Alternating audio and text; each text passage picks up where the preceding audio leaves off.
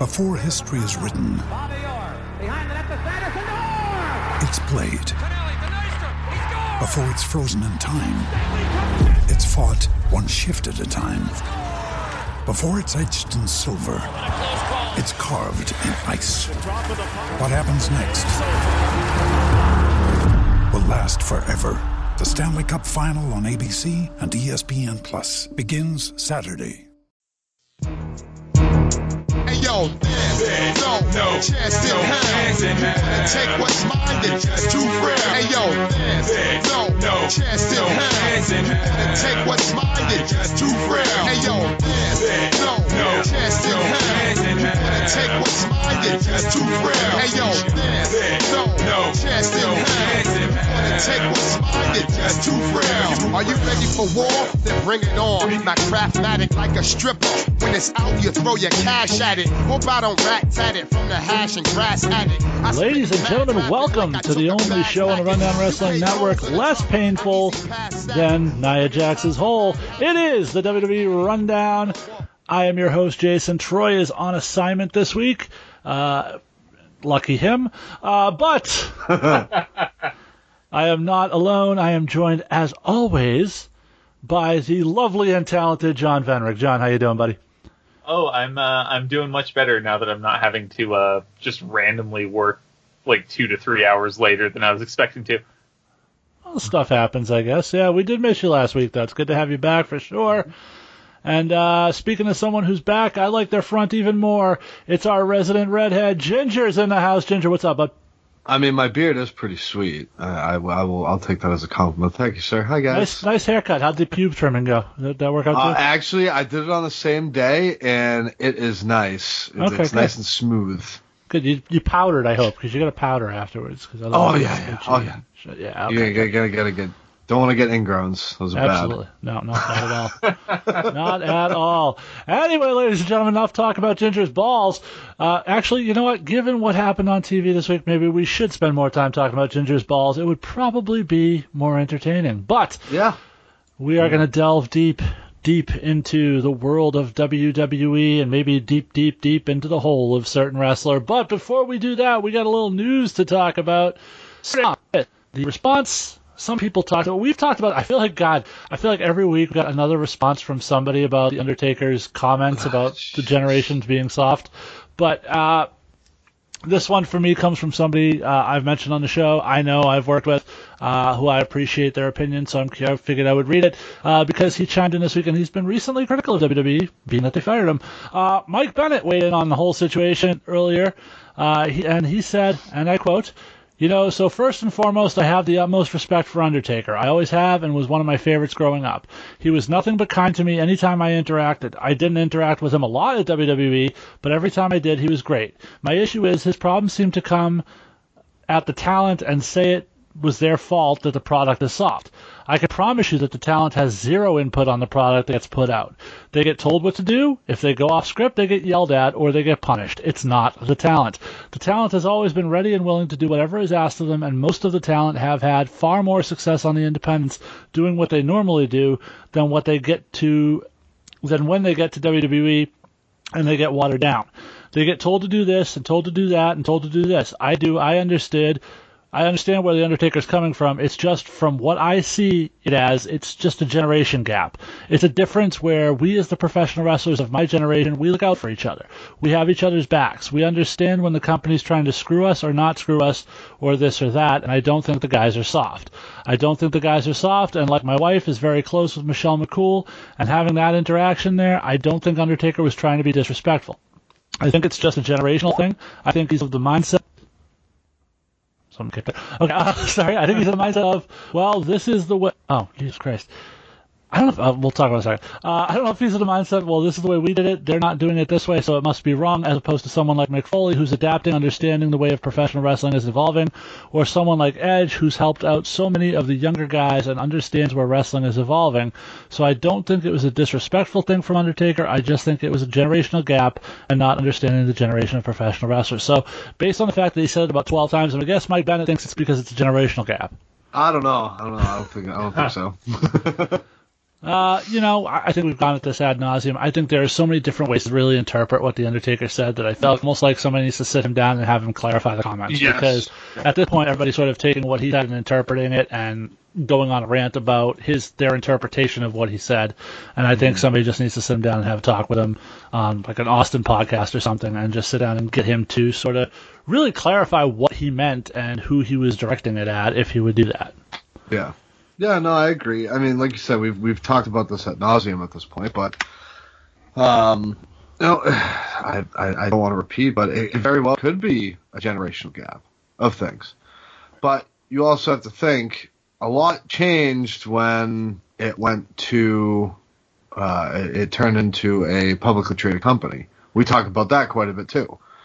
A lot of stuff changed, like you know, yeah, you could bring in Austin to do the beer drinking and stuff like that, but when it comes to newer stars, they're not going to really push that envelope, so to speak, as much anymore because they don't want to get shit for it and lose money. Right. So, I mean, Cena's a great example of that. He's talked a, a lot about how they wanted him to do one thing. He went out with a live mic and just did his own thing, and he knew if it didn't work, he was going to get shit canned. yep, But he was willing to take a chance on himself. So um, it's it's a harder environment to do that, and you have to be very willing to accept the fact that you may fail and it may cost you dearly if you want to sort of succeed. And I feel like those that's sort of what the top guys in that company do. yeah, but I mean, all the younger people just blame the company and shit all over them. So, Right. Yeah. No, and obviously Mike's an interesting situation. He's seemingly the the more removed he gets from the situation, the more sort of I don't want to say bitter, but upset and resentful he gets of his Mhm. time there. Um, You know, hopefully that that sort of subsides and he just you know remembers that he's got uh, he's been able to provide very well from his family based on that, working in that company. Yeah. But uh, John, what are your thoughts if you have any on uh, on Mike Bennett's response there? I mean, I both can see how he comes off a little bitter, but I also don't entirely like like being someone who doesn't like know a lot of or the inside stuff like you you guys do. Uh, I can see where he's coming from. At the same time, the perspective like I don't I don't exactly like it's hard to say what the Undertaker like or Mark whatever you want to call him um uh what he was actually getting at without like him having like contextualized it further Right. and it probably didn't help his case to have like Goldberg's old ass come out and like be like yeah that's totally right you know because Right. he he is a bitter jackass in and of himself but Yeah. um which considering how much he's gotten out of the business in proportion to his talent uh no one should be happier about their role in wrestling than fucking Goldberg but um uh but yeah like it's it's hard to sort of say exactly what the undertaker meant by all of that but you know i can understand why it would rub some people the wrong way but you know yeah, he, ultimately it is yeah, what it is they, they got to sit him down and you get him on another podcast and uh, hell, put him back on Rogan's podcast where it originally came from, right? That's where it came from, right? Yeah. Yeah, so just get him back on there and just fucking have him explain. Be like, listen, After the bell with Corey Graves, get him on there. Corey Yeah. knows what he's talking about. It's a, it would be a great vehicle for both the podcast and for uh, Taker to sit down with somebody who understands the current roster. yeah, and you know, it's. ah, I had a thought and I can't remember what the fuck it was. Um, but yeah, it's th- this com. Oh, this comment happened what three, four, almost a month ago, close Yeah, to a month like ago. that. Yeah. So and and people are still commenting on Yeah. it. Well, he's a big name, big influence in the business. One of the Uh, biggest in the world. The other thing about reading Mike's comments is it seems there's a bit of a disconnect too because I never got the. It feels like Mike is under the assumption that Taker was talking about the stuff that he sees the guys doing in front of the camera. I got the impression in listening to it that he was talking about backstage and what the guys are like backstage and, and off the clock and outside of outside of what they're doing and the characters they're performing. So It might have been a little bit of both, could have been but but we can we can only speculate at this point. right, exactly. I see he he called out like the video games specifically Right. things specifically there right which is definitely backstage stuff Right. so Yeah. Yeah. So anyway, uh, I, during that read, and the reason I got shook for a second was because a message came across. I don't know if you guys have this, but like when we do these shows, spoiler alert, behind the curtain, we do these shows over Skype. Um, no, we're not all sitting in the same fucking room together, believe it or not.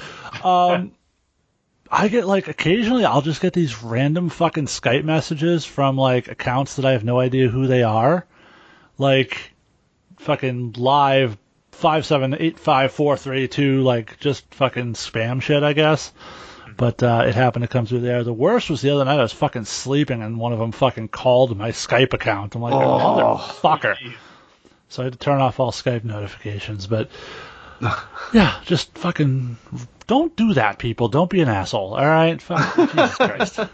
Anyway, um, as I say that, I'm gonna get 800 more of these fucking things. So notifications going back off after the show. Anyway, uh, some good news to announce. Some good news, I guess, related to the world of Raw, which is a rare occurrence in this day and age.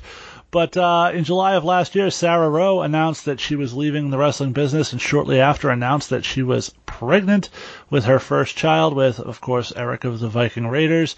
Um, she announced today that they she gave birth to their child, uh, Raymond Cash Rowe. So another Ray Rowe, um, eight pounds, eleven ounces, apparently 44 hours of labor. So God love her.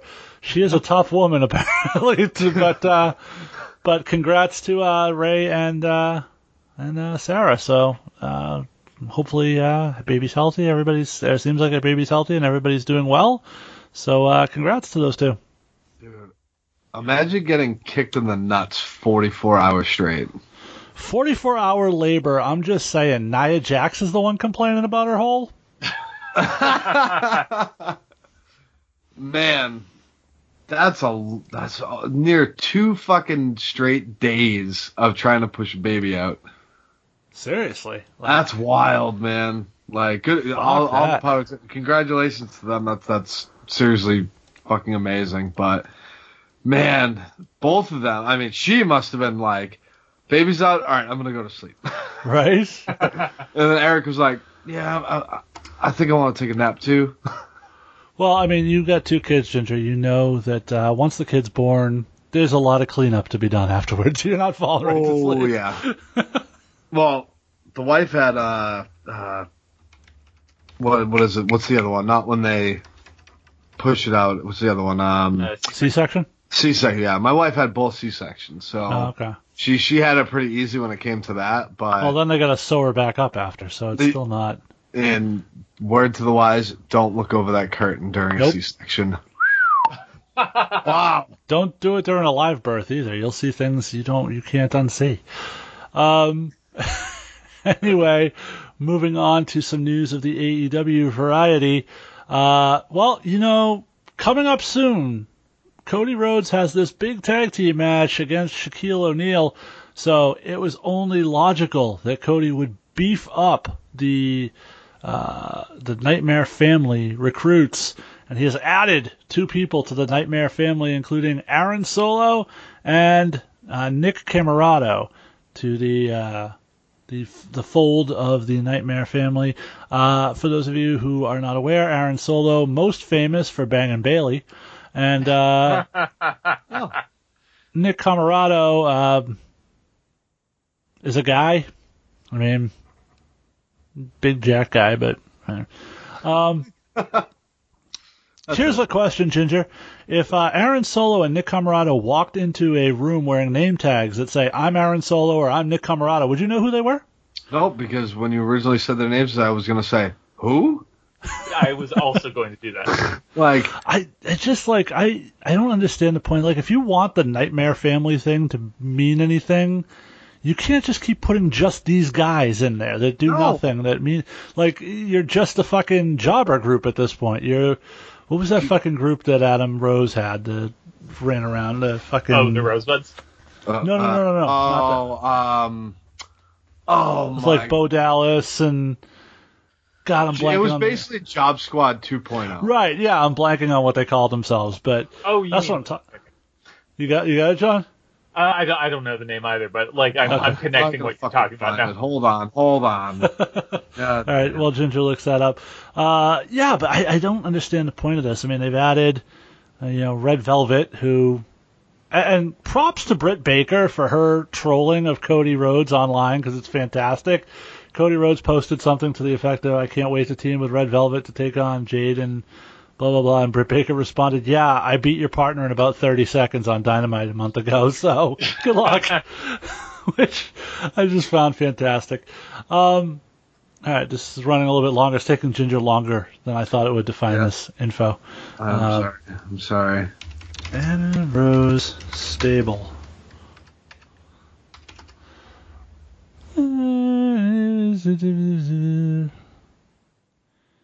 Social outcasts. There we go. Ah. Uh, so apparently my, my Googling skills are stronger than Ginger's. uh, so we talked a lot in the Royal Rumble about the return Royal Rumble special, uh, which God, I missed that episode already because we didn't have to talk about Raw, but we'll get there anyway. Um, Edge, we talked a lot about the return of Christian. Edge recently did an interview with the Sporting News where he said Christian was cleared a few months ago, which, if that's true, puts him on pace to have been cleared around the time he did that match, quote air quotes, with Randy Orton, which makes a lot of sense because we talked at the time that they don't typically allow somebody who's not cleared to be in the ring in any capacity, even if they're not taking bumps, Yeah. just no. to avoid any potential problems. So apparently that was the case back then. He was cleared. So, um, we talked about it, man. I am so fucking pumped for the fact that Christian is back. I mean, I've been a huge Christian mark for a long time. Oh, yeah. Um, somebody, and I, I, God, I wish I remembered who it was, but somebody posted on Twitter something like, "Oh, I don't know why everybody's all over themselves about Christian. He's a he's a glorified jobber or whatever." And several wrestlers came to that person and basically said, "You don't understand the business. You don't understand Christian. Go look at." You don't understand the fact that he's got the best footwork in the business, that he's most unselfish, that he gets he does more to get guys over in the ring than anyone else that I've ever been in the ring with. Um, so it was awesome to see people come to Christian's um, defense, not that he needed them to, Yeah. uh, in that regard, because I, he, for my money, is in fact one of the most underrated performers in the history of the wrestling business. I don't feel he's he's ever been fully appreciated for how good he actually was. Mm-hmm. In part because I think he's always held that comparison to Edge, and that's a tough that's a tough shadow to get out of. Yep. Yeah, hundred percent. I mean, when when they split, Christian Edge basically went off and he pretty much did his own thing, like the same exact thing for years. He tweaked it a few times, but and then Christian was kind of like all over the place. Like he tagged with Lance Storm, he was he tagged with Test, he tagged with um a fuck ton of other people. Jericho. Jericho, yeah. Um, you know, so many people, so he was kind of all around the place. And then once he went to TNA, I think WWE was like, "Oh shit, I think we kind of missed the fucking spot with him." Uh, so- and then when he came back, they let him run with it, and you know, the, I I think they did a much better with his singles run when he came back Yeah. than they did the first time when him and Edge did split. I I to this day will venture that his program with Randy Orton yielded some of the best matches I've ever seen. Those two had as good of an in-ring chemistry as I've ever seen two guys have. Um, and for his part, he's also one of the few guys, and you sort of mentioned it there, Ginger, one of the few guys to get released by WWE and go and be a huge success somewhere else and have to have WWE sort of mea culpa and we missed the boat on you and bring him back in, in an elevated status. It's sort of like him. It's sort of Cody and Drew McIntyre. It's a very short list of guys if you think about it. Yeah, well, I mean, with Drew, he kind of he's admitted it himself. Like he kind of fucked that up himself when he was younger. Where Christian just kind of had shit booking in a way. Yeah. Huh? well, I mean, Drew's booking wasn't a ton better. 3MB, you know. Well, no, but at the same time, you had him as the fucking the chosen one for Christ's Yeah. Mi- Mi- Vince McMahon introduced him as the chosen one. Yeah, and then his, And wife, his ex-wife sort of screwed him over there. Yeah, But so yeah, what are you gonna do? Uh, John, are you a Christian guy or no? Uh, I, don't mean religious wise. Yeah, uh, in that case, not at all. But um, as far as uh, yeah, I remember uh, like back when I was in wrestling the first time, uh, like I was a D and D nerd, and I thought the Brood was cool as shit. Oh yeah. so like you know, I, I've I've been a fan of his pretty much since since then, and uh, yeah, I I agree with you. I feel like you don't hear all that much about how good he actually is, Mhm. like relative to Edge or any number of other people who came came to prominence in the Attitude Era. And I wasn't here last week, but yeah, I popped big time when he came out. Yeah, absolutely. And uh, Ginger, you can speak to it too. I mean, we've all worked with those guys who are just quietly so good, but nobody really necessarily appreciates how good they are because they're not that top of the card superstar. But they make those guys look so much better when they're in the ring with them. Oh yeah. So, and Christian's definitely one of those guys. So I'm glad to have him back. Hopefully this run starts soon.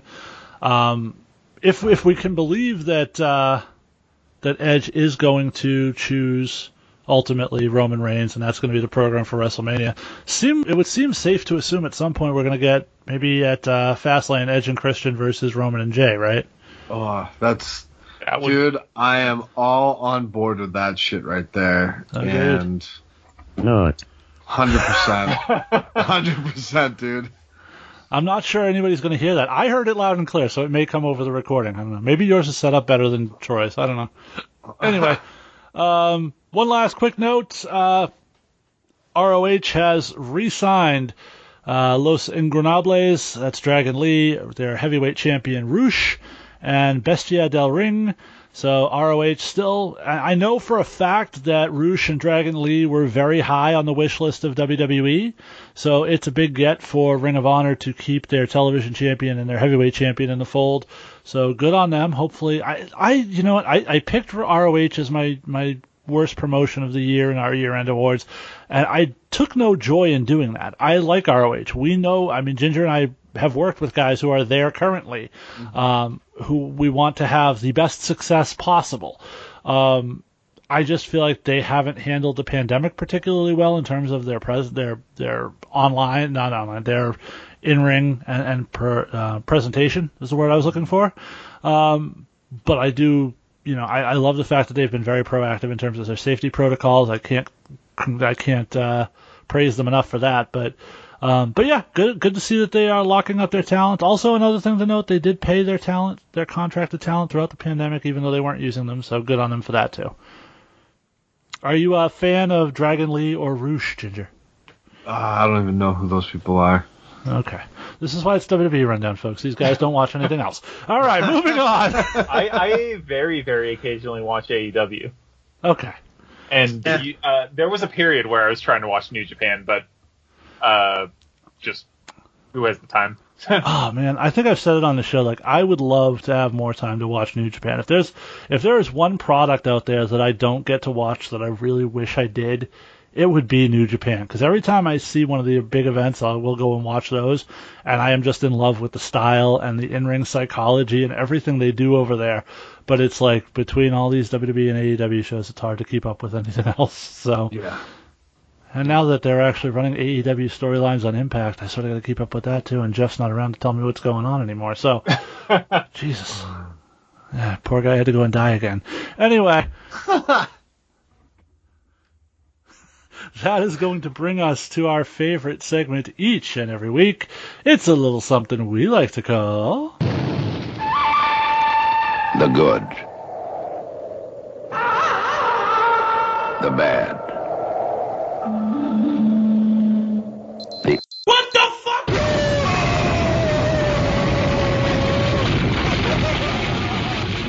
And we are going to start off as we always do with the Friday Wait, night. movies. There you go. With the Friday Night Delight that we know as SmackDown. Let's get a little crazy here on the, in this little three-way we got going on. Ginger, what was your good from SmackDown? Um, I don't want to steal anybody's, but there was quite a bit, in my opinion, that was good for SmackDown. Okay. Uh, so let's go with Cesaro and Bryan. I'm gonna Uh, guess you- you didn't have as much good for Raw. Spoiler alert. Yeah, we'll we'll, we'll get it. We'll more on that in a few minutes. Uh, but yeah, the the match is Cesaro and Bryan. So this is, I, I believe this, I believe it's the second time in the past few weeks that Cesaro has beaten Bryan. Yeah. I want to see these two go in a best of seven series and have the last match end at WrestleMania. And then I can think be a tag team. No, no, no, no. That's how best of seven series ends, Ginger. No, it's not how it ended with Booker T and John Cena.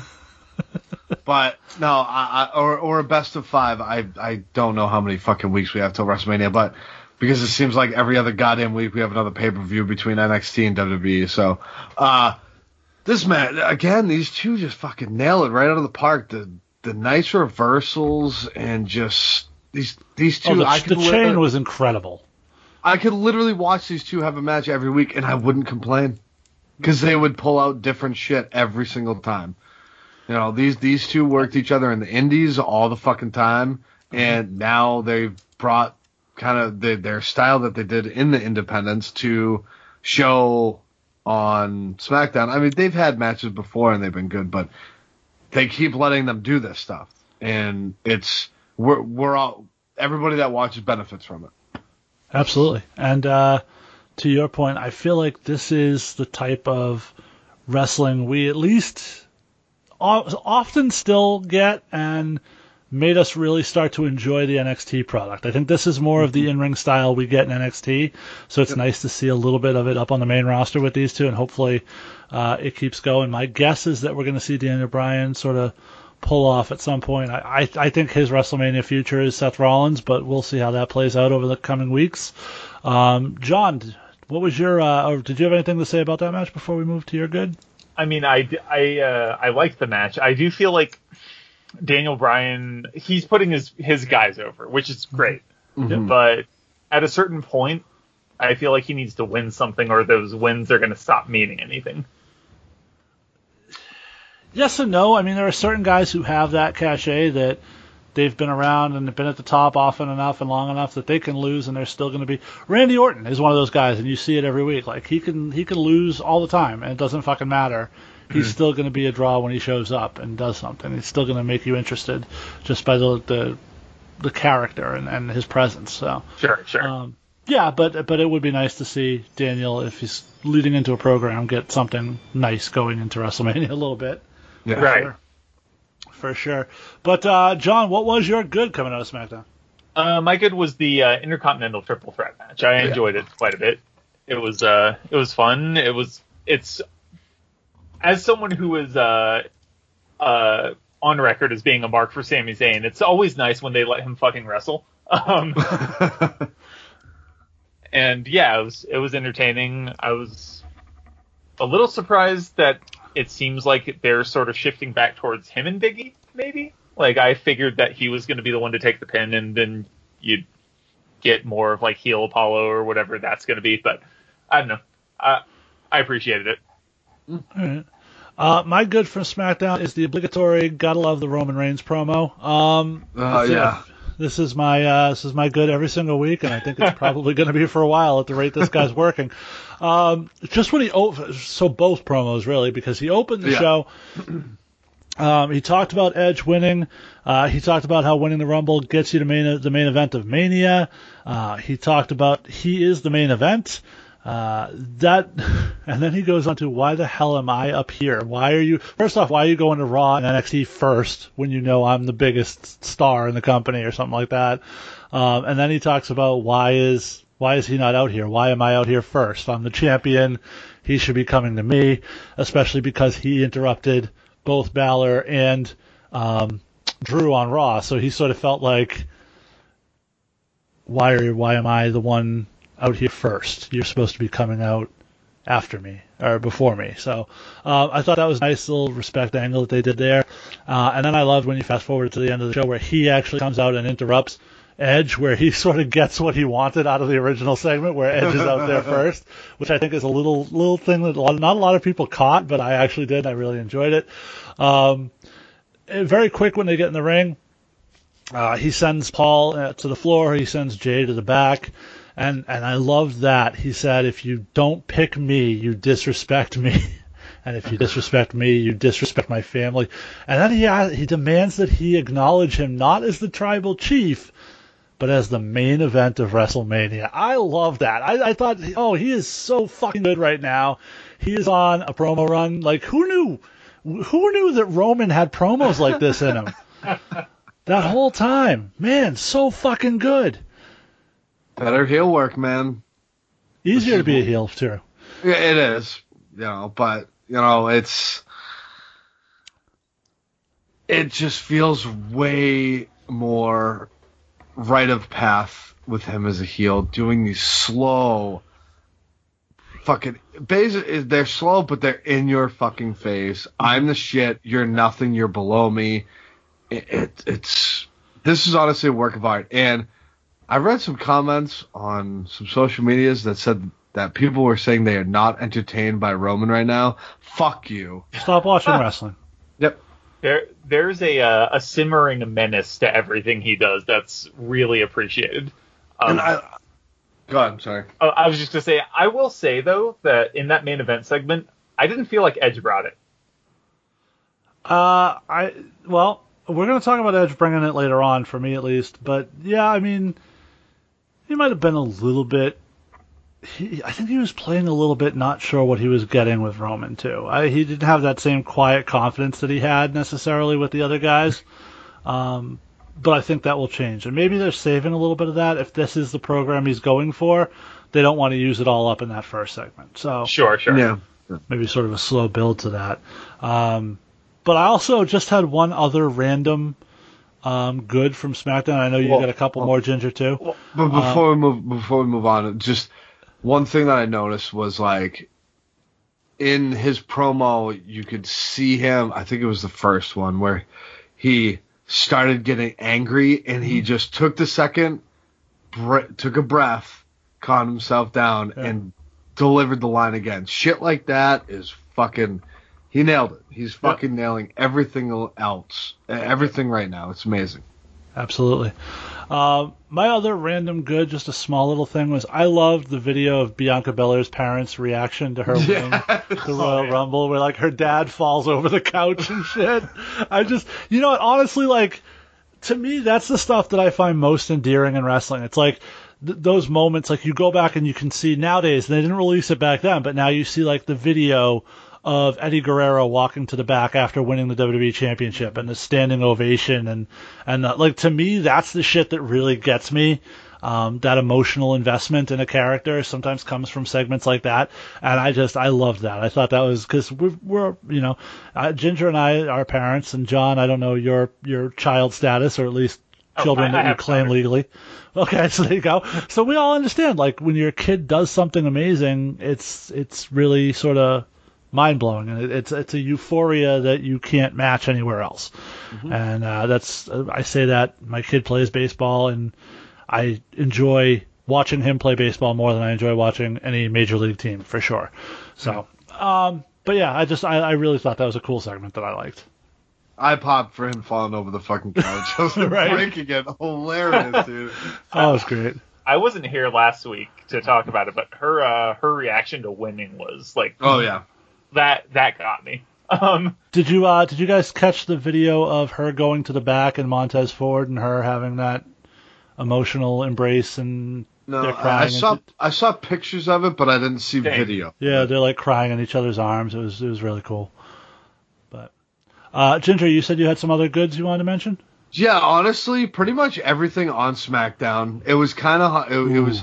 All right, It we're was gonna disagree on Whoa, some whoa, stuff. whoa, then. I- no, no, no, no. Listen, listen, listen. There was one part that was fucking terrible, and they're kind of looped together in my bad and what the fuck in a way.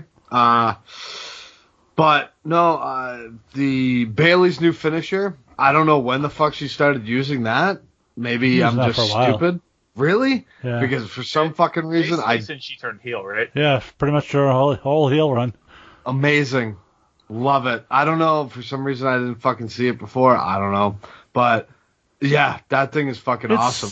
I mean, it's basically the move, the reverse DDT that uh, Dean Ambrose used at first. Well, yeah, but it was she the hooked Dirty the Deeds leg. first. Yeah, but she It- hooks honestly, the fucking that- arm. That's better than what he does now. Like, Right? Yeah. Um, And then, uh, yeah, the triple threat and Roman's both of his promos. Okay. All right, so let's talk about the bad from SmackDown. And uh, John, I'm going to let you kick this one off. What did you have as your bad? I hate the Street Profits now. Okay. Like they they managed to significantly reduce my enjoyment of a fucking Dolph Ziggler and Bobby Bobby Roode match, which is hard to do because I'm usually not into them anyway. And Yeah. but that fucking like box in box like commentary thing did nothing for me. It was it was fucking horrendous. You, you know what it reminded me of? They did that with the New Day, where the New Day had their own commentary table at one point, and they just kept mm-hmm. cutting into the commentary with them, and it was just them yelling mm-hmm. at each other, and it's that same really shitty. Yeah, that was awful. That was that was absolutely terrible. One of the worst parts of the show for sure. No doubt about that. Ginger, how did you like that?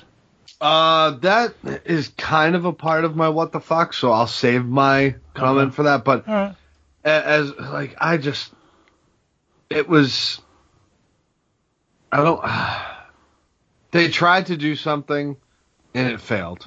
Mm-hmm. Because But they've tried to do it before, and it fails every time they try to do it. That's oh, I sort of- know. that's sort of the Like, thing. Learn from your fucking mistakes. But Right. now we now we absolutely have to suffer through it because There, of the there were actually points in the match where they went full screen on the two of them, and you couldn't see what was fucking happening in the match. It was Yeah, but it was a Dolph Ziggler match, so are you really that upset about that? I mean, if that's the alternative, yes. like normally, no, but like All right, my bad for SmackDown was Carmella getting involved in Bianca and Sasha. I don't fucking understand why. She has no reason to be there. She's lost cleanly two times on pay per view to Sasha, once on TV. She beat her once in a tag team match, and we're supposed to pretend that this is like a, a series of back and forth. Like, no, Sasha's won this feud. It's time to move on. Let's build to something with Bianca. And the only thing I can think of, because I don't have a clear path for where we're going, and we know we typically usually get two chamber matches, is that we're building to Sasha defending her title in the chamber, and Carmella's going to be sort of that main opponent in there. Although I'm having a hard time thinking how you fill out that on SmackDown. I mean, what do you, who do you have that you can throw in there? Ruby Riott, Liv Morgan, maybe. Uh, you got Carmella and Sasha. You still need they're two more. put We- Natalya in there. probably. Natalya, yeah. and probably And Tamina. God. Oh, I hope not Tamina. I, I don't. I wouldn't want it. I just feel like anytime they they have like like There has they- to be somebody else on the fucking SmackDown roster that I'm not thinking of. I think we're missing Billie somebody Kay. that debuted it. Well, not debuted, but was in the Rumble that we haven't seen on Raw or SmackDown. That's Rhea Ripley.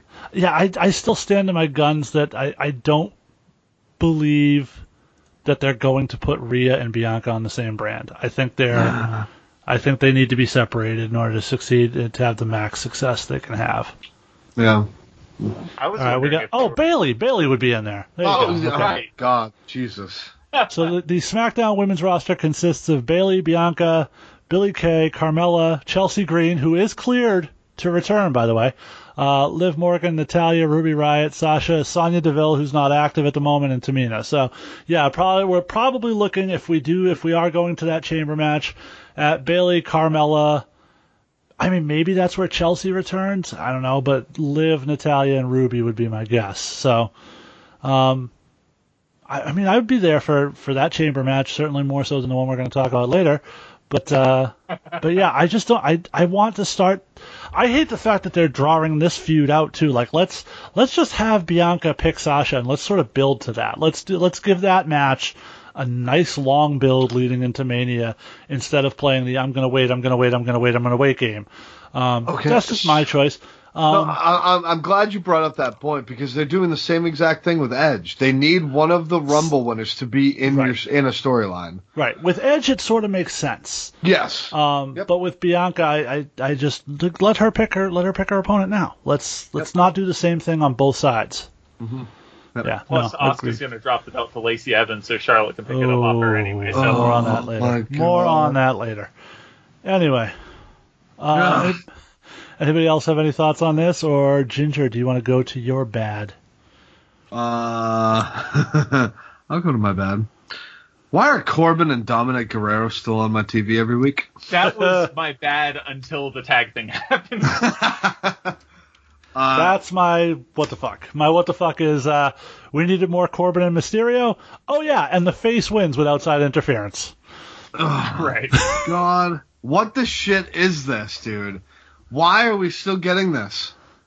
It's I- because uh, apparently uh, Mysterio's can't have feuds that last like a shorter amount of time than six months. Like, Where's Murphy? Where the fuck is Buddy Murphy, dude? Banging Aalyah. I mean, good for him, but still, no. Not the like, dead get singer, him 'cause that would be my weird.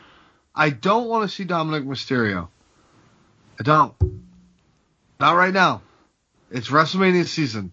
I don't want to see him on my fucking television. Or Corbin. I started to like Corbin a while ago. I'm back to fucking uh, go away Heat. I mean, I- I, want him to win lately because he's always fighting Dominik Mysterio. But See, and again, I feel like this is one of those scenarios where it all comes down to booking. Right now, they're being booked horribly. If they were booked better, I think they'd all be able to be over. But they're not. They're a net negative when you put them all in one story together. It just doesn't work. And Yeah. also they keep like trying to get Dominik to talk, which is not great. I mean, at the end of the day, that's not a great thing to do. No. Nope. Oh man! All right, so well that that uh, that kills my what the fuck. But uh, I guess we will now go and let Ginger give us his what the fuck for SmackDown. All right, sure. Uh, the best thing you have for Chad Gable to do is teaming with Otis in a three-minute match while the Street Profits take the attention completely away from the match. Get Otis off my TV as well. Uh, and please, for the love of God, Jason Jordan, please be okay. I want American Alpha back so fucking badly. Uh, I don't want to see Chad Gable doing this shit. Even though I understand it's him on TV, but it was a shit three minute thing where the Street Profits could talk over their match and build to Rudolphin match. It was fucking stupid. I f- so I I. I uh, we're, I think we're hoping against hope for the return of Jason Jordan. I think it's obviously we all understand it's not likely, but from a storyline perspective, they keep sort of building the storyline of Otis losing the matches and Gable blaming him.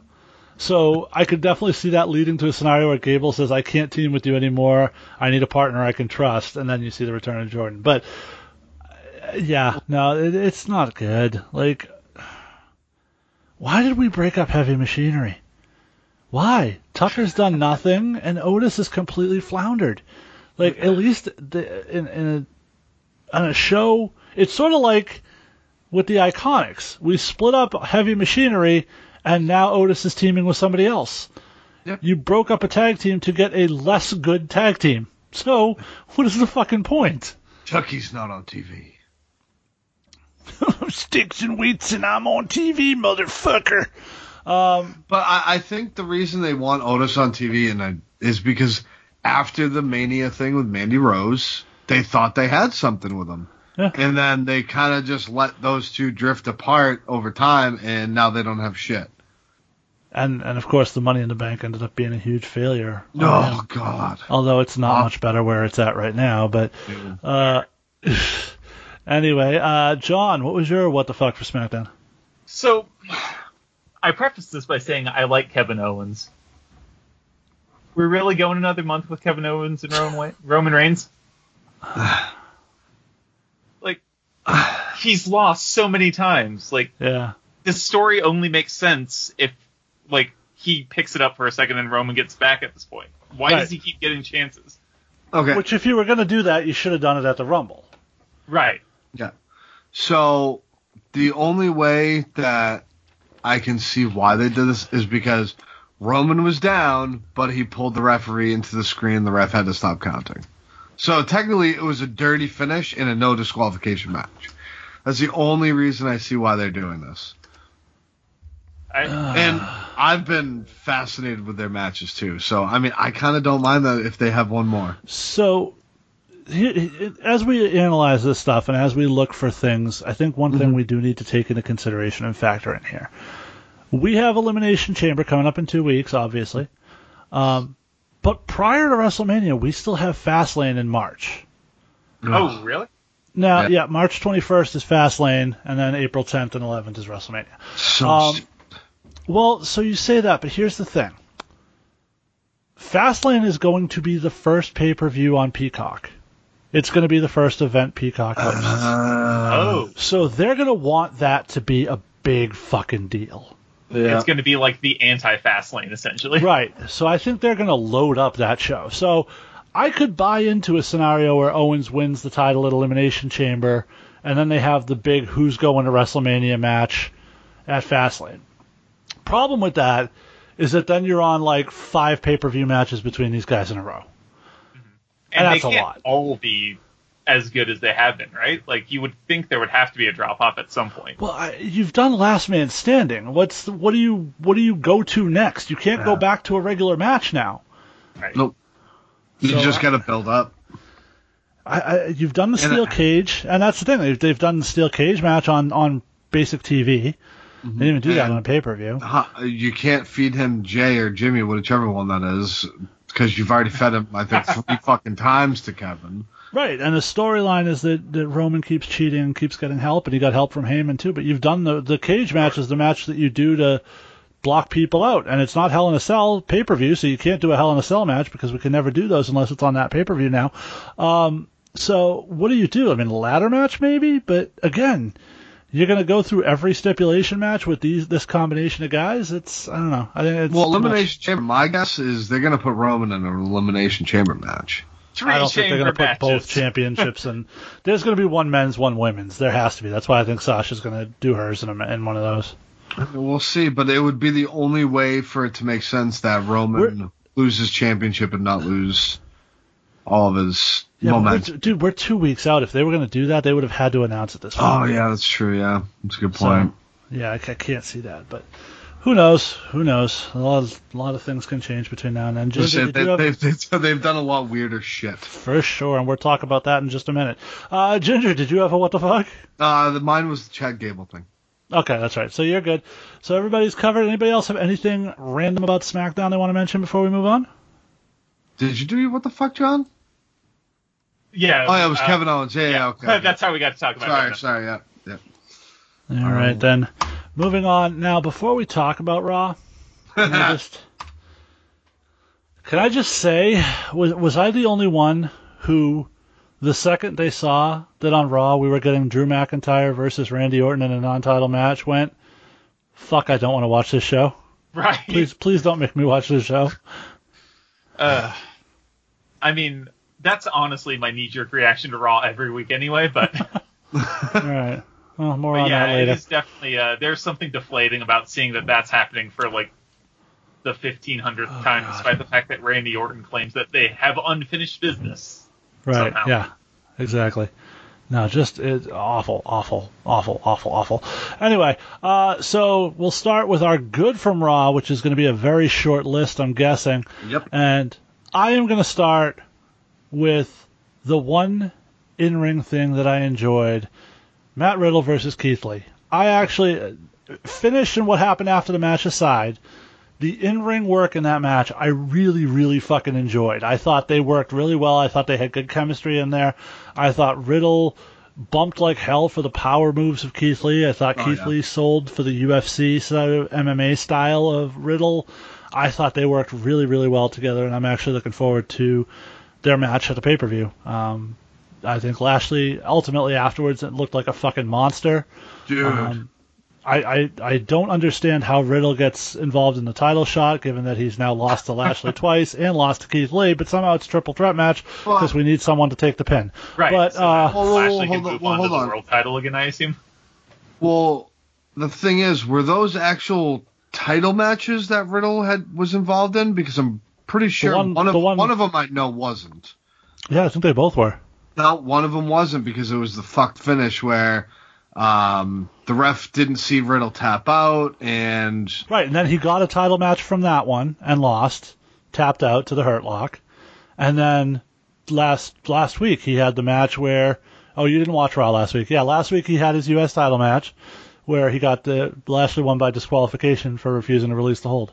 Oh yeah. oh, but the, right. the thing is, like, even in those matches that he technically won, the visual of him tapping has been in every match. Like, right, yeah. So Yeah. like, yeah. and then he ate a clean pin to, to but but in any event, so all that bullshit aside, I fucking loved the in ring. I, I think I want to see these guys in a more prominent role, even if Vince doesn't. That's just me. Um, Yeah, So- and, and considering the fact this again, you said this about the Cesaro and Daniel Bryan. This is kind of an NXT style match. yeah, very much so. It was nice. Very much. Yep, absolutely. Uh, Ginger, you're good from Raw. Good luck. Uh,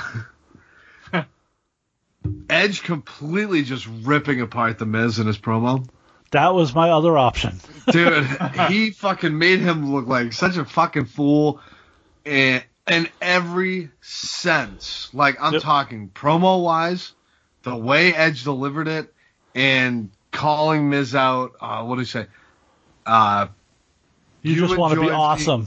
Yes. You want to be awesome. I did that 20 years ago. these years ago, and and then there was another one where he said you can be awesome while, um, while he's something I can't. I wish I You, fucking no, he said you need to be awesome and I need to be champion. Yes, thank you. Okay, yeah, and just everything like, man, And just the logic, like he says, he says, I'm thinking on a completely different level than you. You're coming out here and telling me what you're gonna do, like, oh my god, so good. Uh, yeah, no, I I was the one that put the money in the bank on the Yep. map, and she Yep. just fucking completely making Miz look like a fucking idiot. It was yeah, fantastic. absolutely, absolutely. John, No- did you? How many times did you nut during that, John? Yeah, John, you were critical of uh, you were critical of Edge's promo Yeah, on was- SmackDown. he was, so how did you feel uh, about his Raw appearance? I, I very much enjoyed the Raw appearance. Um, Okay. Any any time that uh, someone shit talks the Miz, I'm pretty much in. But uh, yeah, I uh, number of nuts was I don't know, hard to calculate, but but yeah, that those two were the two I was bouncing back and forth between on my goods as well. Yeah. um, because Okay. there really wasn't anything. So so you don't have anything else for good then? no. Okay. God, Um, no. here's a question based on that Miz and, and Morrison thing though. How'd you guys like Angel Garza in that group? Oh, uh, hold on, hold on. Um, well, let's just jump it. This Oh, was is that on your list one, later? One of my bads. Since when has Okay. Angel Garza, Garza joined up with John Morrison and The Miz? It did seem to come out of nowhere, but it does make sense in a little bit because he was facing Damian Priest, who's been a thorn in the side of Miz and Morrison the last couple of weeks. Oh no. I, I so I'm I'm torn about this alliance. I really am because on one hand I like Angel Garza and I want to see him on TV more often, and these fuckers are on TV every week, so this gets him on TV, and he sort of looks like he fits in with them. He's got that sort of movie star good look and the suits and the whole deal, and so if they if if he's used in a way that that benefits him, I I, I don't hate it but I'm nervous that I will end up hating it. If Yeah. that makes sense. You want to know why you're gonna hate it? He's gonna be their little fucking jobber crony. Probably, probably. Which, But how do- I'd rather how have him be a jobber who the- and. So go ahead, go ahead. I was just gonna say, how do you define who the jobber is in that fucking group? Fair. Um, I'd rather have him be the jobber and at least be on TV than not be on at all and not be on the Royal Rumble or anything. You know. I know. It's just I just don't want to see him with them. I know. I know. That's my only problem with it. I know. All right, so that's going to clear out the goods because there were only two options, and we've already selected them both. Uh, so, John, since you didn't get to get to a good before Ginger and I took the two that were eligible, uh, why don't you lead us off for your bad? Because there's a plethora, a plethora of shit to choose from. Have at it, John. So yeah, my uh, I mean, I was gonna say my bad, but there were so many bad things. But I realized while I was watching AJ Styles and Jeff Hardy wrestle that I fucking hate Jeff Hardy matches at this point. like he bores me to tears. Um, I don't, I don't know what it is like about his matches specifically because I feel like I generally find AJ Styles en- enjoyable when I see him in ring, but like this, this match did less than nothing for me, and I'll tell Yeah. you exactly what the problem is, John. His matches are all the same. He gets his ass kicked, possibly a comeback, no, cut off, and then he gets the shit kicked out of him again, hits his signature moves, and then they go to the finish. That's how his matches are almost every single fucking time. So That's and that's why we're because I'm the same way. You know, I used to be a fucking huge Hardy fan. but he just, I, I, and I, I, don't- I think he's just beat up at this point, honestly. Yeah, that, that's fair. Also, on the subject of uh of the Miz thing, I agree with Jason's call that uh that Garza very much looks the part. Um, that was actually when they all walked to the ring together. My first thought was, why the fuck would anyone want to be in a faction with the Miz? And my second thought was, it it this looks natural though. like, Yeah, and he looks he has that look of like a shitbag, like he would fit in with them. You know, like they'd, they'd have So- something in common. can we just peel Morrison off and let him do something interesting, and then just have So- Garza replace Morrison? So in that in that group, you have a briefcase and a shit bag. So there you go. Ah. Ah. Randy Orton's in that group. Yeah, all right. Um, all right, so my bad from Raw was the Elimination Chamber participants. Oh yeah. We cannot even begin to try to pretend that we give a shit about any of the young talent on this roster. Because we've got six spots in a match. And AJ Styles, who I'm fine with, don't get me wrong. Drew McIntyre, obviously, as the defending champ, is fine. But from there, Randy Orton, Sheamus, Jeff Hardy, and who's the other one I'm missing? Fucking Miz. Miz. Okay. This is the best. Like, I have z- less than zero interest in this Elimination Chamber match. In the past, leading into WrestleMania, when they've done this event, I've been able to say, wow, I could see a scenario where this happens and they go here for Mania. Like, there is no scenario where, where Drew McIntyre isn't the champion coming out of Elimination Chamber. They've set it up so it's. And by the way, while we're at it and we're having this conversation, somebody needs to explain to me why the fuck we did the Sheamus turn last week if he's going to be in the Elimination Chamber with Drew. Isn't the better story Drew thinks he has an ally going into the chamber rather than being completely outnumbered? And then inside of the chamber, Sheamus turns on him? If you're going to the one on one match, it makes sense to do the turn last week. If they're all going to be in the chamber, save the turn for the chamber. right. Ginger, you looked like you had something to say about that. I at least give them the credit that they didn't just play that off like it didn't happen. And Sheamus is like, dude, what the fuck? You accepted my match. Why do I have to now go into Elimination Chamber? So I give them a little bit of credit for doing that. But yes, no, I agree 100%. Why do the change if you're just going to bring it to there? It just, uh, You, you got to appreciate that all the authority figures on Raw essentially said, "You're not a big enough draw, Sheamus. We needed a match." that, that for Elimination Chamber. dude, you suck. You're not a big enough draw. Sorry, bro. Andrade, Angel Garza, Bobby Lashley, Bray Wyatt, Cedric Alexander, Damian Priest, uh, mm, let's Keith see, John Morrison, Keith Lee, uh, Mustafa Ali, uh, Ricochet, uh, Riddle, uh, Shelton Benjamin, uh, Don- Donovan Dijakovic, not fucking T-Bar. Uh, Kofi that- Kingston, Xavier Woods, all guys I would rather see in that match. By the way, Kofi Kingston, former WWE champion, so you could still do that fucking tagline and play into the whole he's going to try to go for Kofi, Ma- Kofi Mania too. Um, and you could put Ali in there, and then you have the natural fucking conflict of the two guys who are feuding over the fact that Kofi took his spot in Elimination Chamber. Like, it doesn't get better than that. You can't even fucking fake that. Um, but instead, we just have to load it up with guys who suck, are over. No, I, I shouldn't say suck. That's not fair. Guys who have had their moment, are past their primes at this point, but are just in the main event of everything. And AJ Styles is still great. I have no problem with AJ being in this match because I think I don't recall if he's done an elimination chamber match before. I don't think Yeah, he, he has. has. Yeah, he has he? Okay. Yeah, he was eliminated by Orton. Okay. Well, I don't remember it, but I still think he's. I think he's still at the level to do some cool shit inside the chamber, so I'm, I'm Oh, yeah. cool with that. Um, So- but the rest of this lineup, fuck off. seriously, why couldn't why instead of the Miz put in John Morrison? So that means that's going to be a fucking another pay per view that John Morrison does not get on. It's also going to be another pay per view where Miz has a chance to get a title shot when he's got the fucking briefcase. He doesn't need title chances. Yep. Unfucking believable. Just terrible, awful booking. Shoot me, please. All right, well, I won't shoot you, but I will let you go to selecting your bad for Monday Night Raw, which is, is still just a smorgasbord of shit for Tuesday. Oh yeah. Um. Why does Lacey Evans have to go through Charlotte to get to Asuka?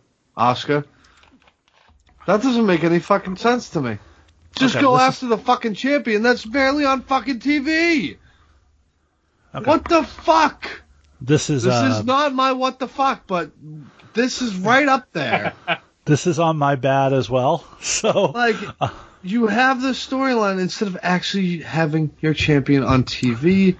What the shit is this? Again, and to the the, the fact that Asuka was there. She did a segment with Bianca out back. Have Lacey attack her. All set. You're there. You don't have to go through her, oh, best friend Charlotte, to get to her. Oh, God, it's so aggravating. Okay. So my my so I have several issues with this. First off is we can't even try to build up a contender anymore because we have a match for a number one contendership, but even that fucking ends in a DQ. So you've got she couldn't even pin Charlotte or beat her or make her submit to earn her title shot. She was she only gets the title shot because Charlotte got mad and shoved a referee. Way to build up a contender for a pay-per-view, fuckers. A simple schoolboy and Ric holds her Right. legs or something Yes. like that. It's that simple. All you It have to do. It, it, it wouldn't take away from fucking Charlotte. It would nothing. They did no. this finish with Charlotte a couple weeks ago in the tag match. She took the pin in that scenario. So bad. Like this is just awful. And you intentionally did the shoulder injury before the start of the match, so you had the out. You gave yourself the out, and then you still went to a fucking DQ. Unbelievable, John. Your thoughts? Um, I agree with everything you're saying, and also I feel like we got a particularly bad match out of Lacey in this one too. Yeah, that was the match itself was another part of it. So there were two spots in particular, and one is the one one is the one everybody's talking about, which is the the one where Charlotte charges into the corner. Lacey was clearly supposed to like get her foot up or move out of the way or whatever, and Lacey just stands there, and Charlotte has to come to a dead fucking stop and just stare at her like That's she's Charlotte's frozen fault. in time, That's and then Charlotte's Lacey fault. slaps her. Charlotte should have known better. You don't just fucking stop. Well, when you're charging in for a boot, you have to stop for the boot. If the boot's not there, that's Lacey's job to get the boot up. Charlotte didn't recover that well, obviously. Ugh, But- just stopped and slap. Get out But who's here. who's calling the fucking match that nobody said, you know, corner boot, you know? or corner elbow, something. Right. Just it's Yeah. I don't know, man. I don't know, dude. I don't That was bad. But but the other one that I don't think a lot of people maybe caught because I haven't heard anything about it. There was a spot where Charlotte was on the apron, and Lacey's clearly supposed to hit her in the back of the leg and sweep her leg out, and Charlotte's planning to take a back bump, and instead Lacey grabs her leg and pulls it behind her. So Charlotte is prepared to take a back bump, but then has to like adjust and, and regroup and then take a front bump, which she wasn't prepared for, which made everything look awful. Um, Ginger, did you see that move that way too? Am I reading that correctly in your opinion? Oh yeah, yeah, because uh, the Lacey does that all the time. The leg sweep. Right. Yeah. So it looked like Charlotte. Charlotte looked to me like she was planning for a back bump there, and then went, "Why the fuck are you going that way with my leg? I can't back bump off that." this is bad. Yeah, this whole is a- fucking storyline's bad. This match is Right. bad. Uh, ugh, God, Ric looks like fucking shit. I thought this- Ric's promo was good. I liked Ric's promo. I Yeah, will say that. It was bad, but he, he fucking hold the mic up there, buddy. Uh, but like, I I just, I, I the, the yeah, the promo part was bad, but like, just something like Something- you. You told me to stay at home. I'll be the day I let a woman tell me what to do. yeah. I don't let them tell me what to do. Like we shouldn't have to take this step for Lacey to get her match. No, We really shouldn't. at all. Not at all. But this is all, of course, leading to Asuka and Charlotte at Mania. Mania so, uh, John, did you like this match? Oh, it was hot trash, and uh, I, I, I, I don't think Asuka's going to have that belt by Mania. I think it is a very optimistic outlook for her. Like she's she's been an afterthought for fucking months. Yeah. which is a fucking shame. One of the best fucking wom- female workers, and she's barely on your fucking television every week. Yep. And then that promo she cut with Bianca wasn't any help either. But Also true. All right. Uh, so that's going to bring us to our what the fuck from Raw, which often is stuff that's very interchangeable with our bad stuff. But in any event, let's lead off this segment with. Oh shit! I forget who led off last segment, but I'll I'll go with this one. No, I did last one, didn't I? Okay, now John, you go first. You're up. So give me give me your what the fuck. When are they going to do something with the women's tag titles that will make me give a shit about the fact that they exist? Because everything that that played into uh, those titles was hot trash today, or well, yesterday. What I, I watched it this morning, but Uh, I, I wish I could tell you because you know for Mania when that comes up, it's just gonna be four rando women tag teams in a match. It's gonna be a four corner women's match. How I'm pulling for the Riot Squad. I'm pulling for whoever wins the Dusty Classic so they can bring them to NXT. Oh right, and Because that- Because normally the winners of the Dusty Cup get the tag title championship, a tag title shot. They they have women's tag team championships, and they could easily bring those to NXT. And I think that would be a huge fucking yes moment for uh, the the the women's tag team titles. and it would give you something to do with like the eight million women they have on NXT. Yeah, like, I mean, the Dusty Classic, like Jason said a couple weeks ago, it looks like it was just saying, "No, let's do it for the women too. Let's just do it." Sure. But still, we we have it, so use it to your advantage Absolutely. because Um, they're not using those fucking women's tag team titles to their advantage. nope, not at all. Uh, Ginger, what was your what the fuck from Raw? Ah, so it was. I, I I forgot this was my what the fuck. Um, and you had brought it up earlier. The entire booking process, uh, for Raw in general, but you've had you've had Matt Riddle feuding with Lashley in the Hurt Business for how long now? And you don't get a clean match between the two. So now they say, "Fuck it, let's put a triple threat and put Keith Lee in the mix." What? Like it, this whole scenario with this has been uh, what I honestly thought was going to be Riddle coming out as the fucking United States champion because he's been put through hell because of the hurt business. Now, my guess is it's going to build up to Keith Lee versus Bobby Lashley. I don't think Lashley's losing that strap at uh, in the triple threat. Probably not. Uh, but Unless you want to elevate Lashley so you Yes. have Lee get the pin on Riddle. That, Yeah, that, that- that, that was actually my, my assumption because Yeah. the way they book Lashley, I feel like he needs to graduate past this belt. Yeah. Because I will give them credit, man. They have made Bobby Lashley look like an absolute beast. See, here's the problem though. Even if you assume Roman and Edge at Mania, you've already done Drew and Lashley. So even if you want to elevate Lashley, Drew's already beaten him. Yeah. That's not a Mania program then. True. That, that, that was the one thing could, that I came out of that. taking the scenic route to getting him there, but like Of course, Drew beat Orton like 85 times and he kept getting more title shots. So That's true. knows? But So- so- also, like, it feels like the like nothing interesting is happening with the U.S. belt because Lashley just demolishes everyone they put. so, like, if you want any intrigue there, th that belt's got to go on someone else. Yeah, Yeah. that's true. Also, I I forgot that my what the fuck was originally Matt Riddle's promo, but all the shit about uh, You're not an Airbud fan? I'm not an Airbud fan. Uh, nor am, I, nor am I a play into him as an idiot stoner. Like it's not actually funny. I mean, he's done the idiot stoner thing since forever. right, Um, but I they've definitely amped up the idiot part of it I feel like it is worse on the main roster than it was. Oh, for in- yeah. sure. Oh, yeah. absolutely. But he was goofy in NXT. I mean, Ginger and I, the, the thing that made us really fall in love with Matt Riddle was his Pete Dunne shit, and he was doing some of the goofiest shit, like riding swan boats and shit. Like, like he was goofy as shit in NXT, but it wasn't like dumb goofy. That's Yeah. the difference. Yeah. Uh, so we're we're gonna uh, backtrack a little bit. So you brought up a good point, Jason. So if Edge does pick Roman, who do you put in the main event at WrestleMania against Drew McIntyre?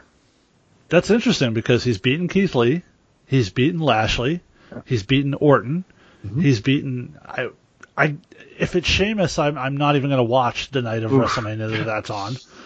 Um, no disrespect to your fellow ginger brethren, but no. Um, so I think it would be a hard hitting match, but it wouldn't be anything uh, phenomenal. and he's beaten Lesnar, so you can't even like go to that one. So yeah, no, I, I don't really know what you do at that point. Um, Rhea I mean, maybe maybe noted racist Hulk Hogan returns. He was on SmackDown this week, so you know. Totally fucking Oh, yeah. random. But that was very strange. like uh, that that's the thing. Like who who the fuck does he work at Mania? Who do you build a hell of a good program with your WWE champion on Raw for the biggest pay per view of the year? And the only one that I could see maybe in that scenario, and I, I can't remember if they've worked a program, uh, would be AJ Styles. They just did the pay per view. Did they? Yeah. They only had one off though. That was just a one off, wasn't it? and Though? and It the a pay-per-view Miz inserted though. himself in that shit. Okay, so Oh, let's. right. Okay, so, okay. so Yeah. here we go. Uh, all right, so here's the Raw male rosters. You tell me, because it's got to be someone from Raw. If Edge is jumping over to SmackDown to challenge them, it's got to be a superstar currently on the Raw roster by the rules WWE has given us. Sure. AJ Styles. I mean, maybe, but we've seen it. Akira Tozawa. nope. Yeah, yeah, Uh, that's that's gonna be it. Andrade would actually be a decent choice, That would be good. but he's not there, and I don't know that that's a Mania match either. Uh, Angel Garza, pff, no. Uh, Big Show, already beat him. Uh, Bobby Lashley, already beat him. Oh, motherfucker, it's going to be Braun Strowman, isn't it? Oh, he's on Raw. Yeah. No, he's on SmackDown. No, he's on Raw. Oh my god. Remember, he was Oh. on Team Raw with Sheamus and them, and then Oh, that's right. Oh That- my It is god. gonna be Braun. Uh, Bray Wyatt's Bray Wyatt's locked up with Orton. Bray Wyatt's locked up with Orton. Carlito, no. Cedric, no. Dabba-Kato, don't even know where he is. Priest is going to do the thing with Bad Bunny and uh, Miz and Morrison. Gulak, no. Elias, no. Uh, Eric from the Viking Raiders, no. Gran Metalik, Metal Dick, no. Humberto, no. Ivar, no. Ryker, no. Hardy, no. Jinder, no. Morrison, no. Keith Lee, I mean, maybe, but he's beaten him. Kofi, no. Dorado, no. Mace, no. Miz, no. Mustafa, no. Should be, but no. Uh, MVP, probably not. Uh, Omos, no. Orton, God, no. Um, Ricochet, no. Moss, no. Riddle, no. R Truth, no. Sheamus, possibly, but fuck me. Uh, Shelton Benjamin, no. Slapjack, uh, T Bar, Titus, Tucker, and Xavier Woods. Those are your options. So this would be insane considering they just had him go over Goldberg, but is there a chance that he's going to drop the belt to someone and then they revisit it that way? Uh, at I can't. I can't envision that just because they just had him get it back from dropping it quickly to Orton. Right. I don't know, man. This is a this is not looking good. Like if he pins someone and then the Miz manages to cash in after the match or something stupid like that, and then Yeah. it ends up being a horrific, you know, Oh my god, Miz versus Drew McIntyre at fucking WrestleMania sounds like the worst match. So, And given that dearth of options, and, and we've heard rumors that it's not going to happen, but let's just say for the sake of argument, would you be into John Cena versus Drew McIntyre? Yes. I'd rather see that than Braun. Okay. Yeah. I know Sal would hate it, but I don't know if uh, I don't know if you guys would be into it. So I, I'm not a big Cena guy, but like I could, I could, I could pop for Cena and Orton. I think that could be, that could be if the story's told well. You know, Cena, one of the great all times, wants to test Drew, similar to what Goldberg did, but Cena can actually still fucking go. I don't know. I, could- I could be there for it. that's fair. But Uh, I, I, I, I unfortunately, mean, Goldberg never Cena. go, but Well, Yeah. yes. Okay, so I know what you're going to say, Ginger. There are reports that Cena's doing a movie in Canada because of the COVID protocols. He wouldn't be able to travel. By the way, where does Sami Zayn live again? Canada, but he's probably stationed in Florida now. Uh, where does Kevin Owens live? Uh, same, probably the same situation.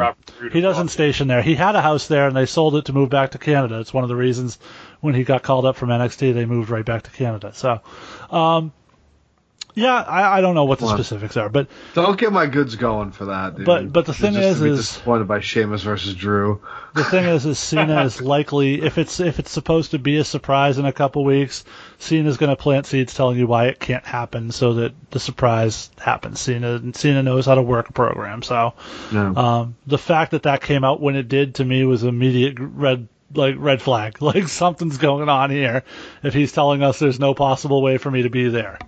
Um, but yeah, I could I could uh, again better than Braun, Braun Strowman. So oh my yeah. god, dude! If they try to give us Braun Strowman for WrestleMania, I quit.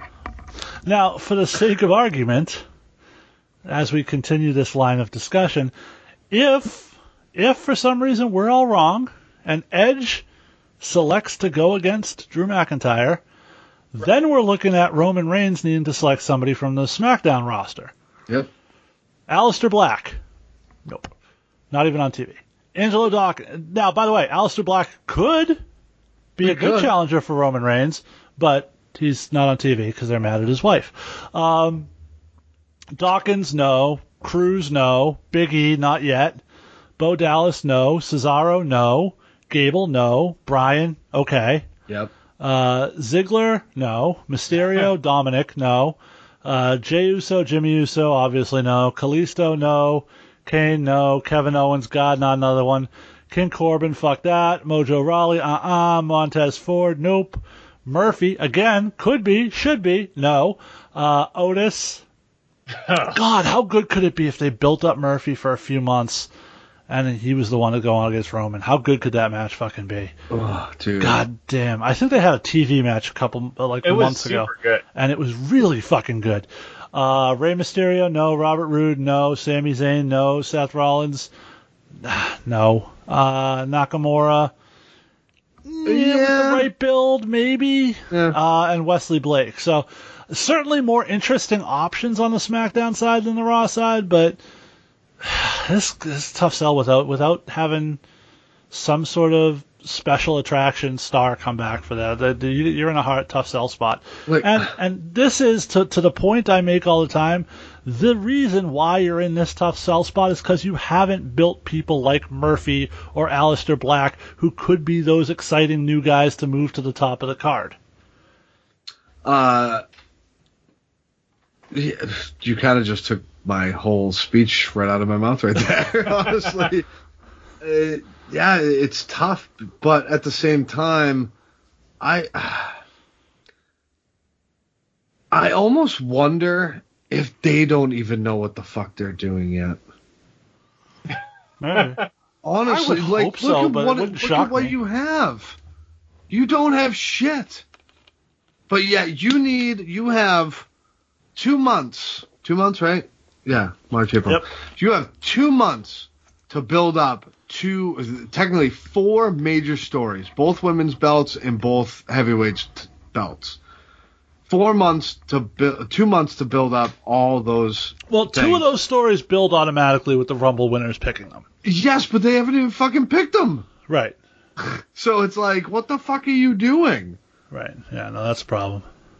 So I, I, I'm I'm I'm seriously thinking like they don't even know what the fuck they want Edge to do. I know. It's possible. Wouldn't shock me. God, how how much how awesome would it be though if you picked the NXT title? God, that match. Oh, orgasmic. Seriously. Ugh. Apparently, there are rumors going around that they do want the NXT title or Finn at WrestleMania. So, but Yeah. we'll see what happens. Yeah, no, that wouldn't shock me at all. Um, so Ginger, was that your what the fuck or was that John's? Uh, that was kind of like a question that I had brought up, but I Okay. think we started with my what the fuck because it was just the entire booking process of Raw. Okay, okay. Uh, so John's done his, which is going to lead me to my what the fuck. Why the fuck was Shane on Raw? That was almost my what the fuck. Not not advertised, so he's supposed to be a big surprise, but he's a big surprise that literally did nothing except come to the ring and tell Adam Pearce to make an announcement, and then just left. Yep. The only thing I can think of is it sort of looked like maybe they were planting seeds for him to be against Drew. But So how? maybe- I was Well, wondering. yeah. If, I was Yeah. if he was going to wrestle Adam Pearce. oh, maybe Shane's the match for Drew at WrestleMania. Oh, oh God. I think I would actually rather see Braun than that, but If I it's would- WrestleMania, you know Shane's going to have a big match on the card. And it did call him. What did he say? The the big the big money, the big dollar sign, something like that. You're the big person for Mania. Yeah. Oh, I, Ooh, that's brutal. That's oh that's man, you had to say it. You son of a bitch. because there was literally no other reason for him to be on that show. Nope. Uh, except for the blockbuster announcement that was more lackluster than blockbuster. That was also made by Adam Pearce. yes. And Shane looked like he had no idea what he was supposed to do out there. Like he was very awkward and uncomfortable, which is not very much like Shane. Um, did anybody else have any what the fucks? Because I had a couple more, but um, if anybody else has, okay. Um, obviously, we talked about it. Drew versus Orton again. That's the, this is the creative. This is the best we can come up with for Drew McIntyre. Is just break glass, use Randy Orton. And by the way, we didn't even get anything with Fiend and Alexa here, which I sort of expected when we got Drew versus Orton. right? Ah. And no follow up on Alexa sitting on the corner spitting out black cum last week. Like, just like it never happened. That's just a normal day at the office for some people, I guess. What the fuck is going on between that and Randy Orton's remarkable face healing skills?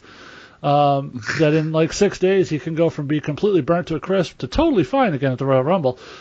Oh my! What is the fucking creative department on Raw doing? What do they get fucking paid for? Writing shitty storylines and think How just How does the same creative team that did this go and do the Royal Rumble, which was done so well? How is that possible? Ugh. All right, so that's going to do it for my what the fox. But we have there's an elephant in the room, uh and maybe elephant is incorrect choice of words for this particular segment, but It seems appropriate. we have to discuss Nia Jax's moment on Raw. Uh, so What, what are you guys talking about? yeah, so uh, Nia Jax actually may have broke the internet. Um, so what And were we, She broke the internet with her hole. So, you know, we, two months removed from the tables, ladders, chairs pay per view, and uh, the you know eight month program between Lana and Nia, completely centered around tables, came to a head on Monday Night Raw in a random match and a tables match. Um, Nia went for a leg drop on the apron, missed it, and then goes to the apron, flips the table, and yells, "Ah, my butt!"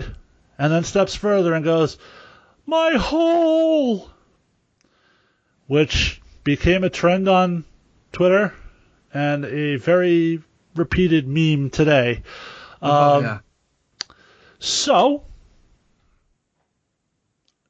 John, what were your thoughts of Nia's uh, performance on Raw this week? um, I feel like I fell somewhere in the middle on that because I feel like people were either Okay, so you're in the middle of Nia's hole. Okay. Oh. Someone save me. I uh, I need lots of rope. But uh, but yeah, I don't know. I feel like the internet, one way or the other, were reacting very strongly to it, and I can't be bothered to really put that much emotional investment into anything involving Nia Jax. Okay. Ginger?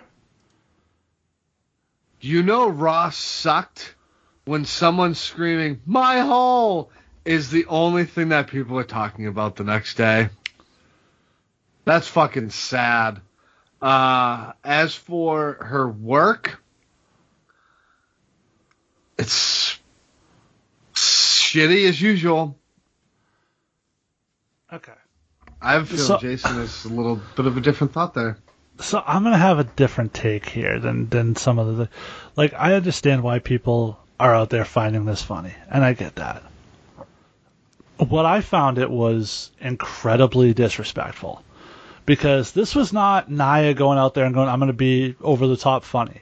This was Nia going out there being pissed off that they were gonna have her. They had booked her to lose to Lana, so she was gonna make a laughing stock out of the entire situation, because she didn't want it's not fucking credible for Lana to beat me. I should she probably tried to get the match result changed.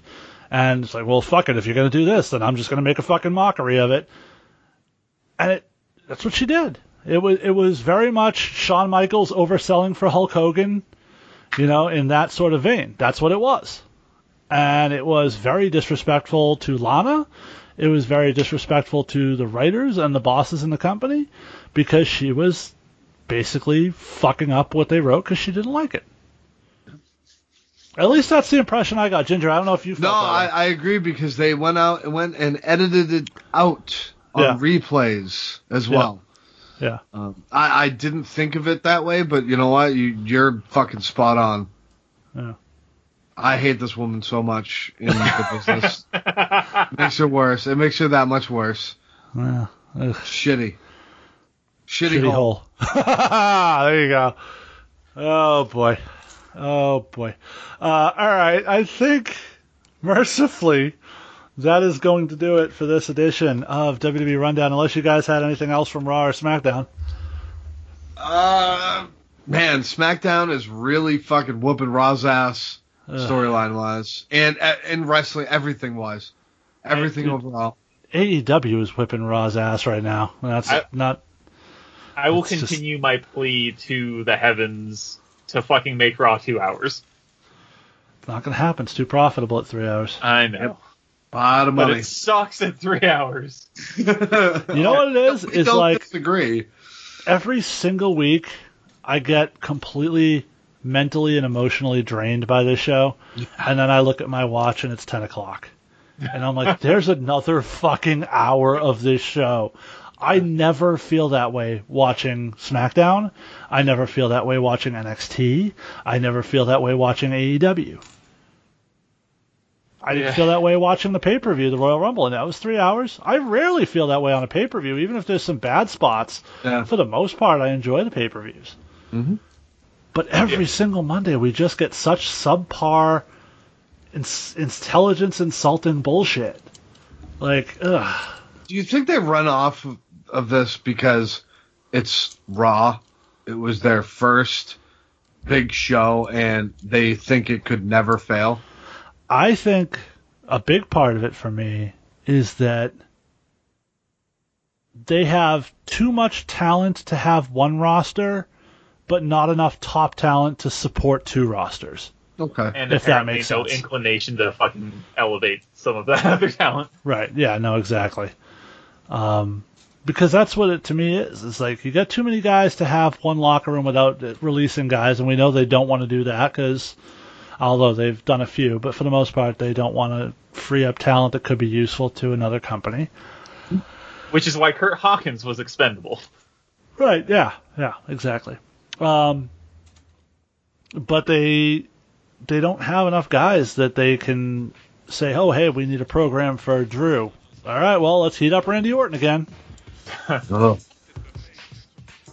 It's just it's it's a mess, and they need they have a lot of fucking work to do. But Uh, we have no more work to do because we are about to get out of here. So please join us next week when we smack yo ass raw next time. You ain't got no chance in my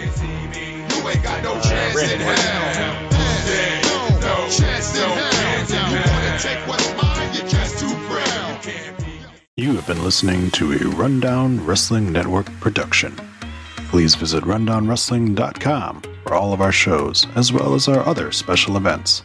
Keep it locked there or subscribe to the Rundown Wrestling Network on iTunes, Spotify, Google Podcast, Stitcher Premium, or anywhere you get your podcast from. Leave us a voice message that we will play on an episode by going to anchor.fm slash rundownwrestling slash message. Join our Patreon at patreon.com slash rundownwrestling. You can show us how much you love us by buying us a cup of coffee for just one buck at ko-fi.com slash rundownwrestling. Go to reddit.com slash r slash rundownwrestling. Follow us on Twitter at Rundown Network. Like us on Facebook at facebook.com slash rundownwrestling. Email the show your dick pics and twat shots via rundownwrestling at gmail.com. Or go to Instagram or YouTube and look for Rundown Wrestling. Follow us on Twitch by going to twitch.tv slash rundown wrestling, and you can also follow our host Adam on twitch.tv slash the Salzer Effect. This has been a Rundown Wrestling Network production.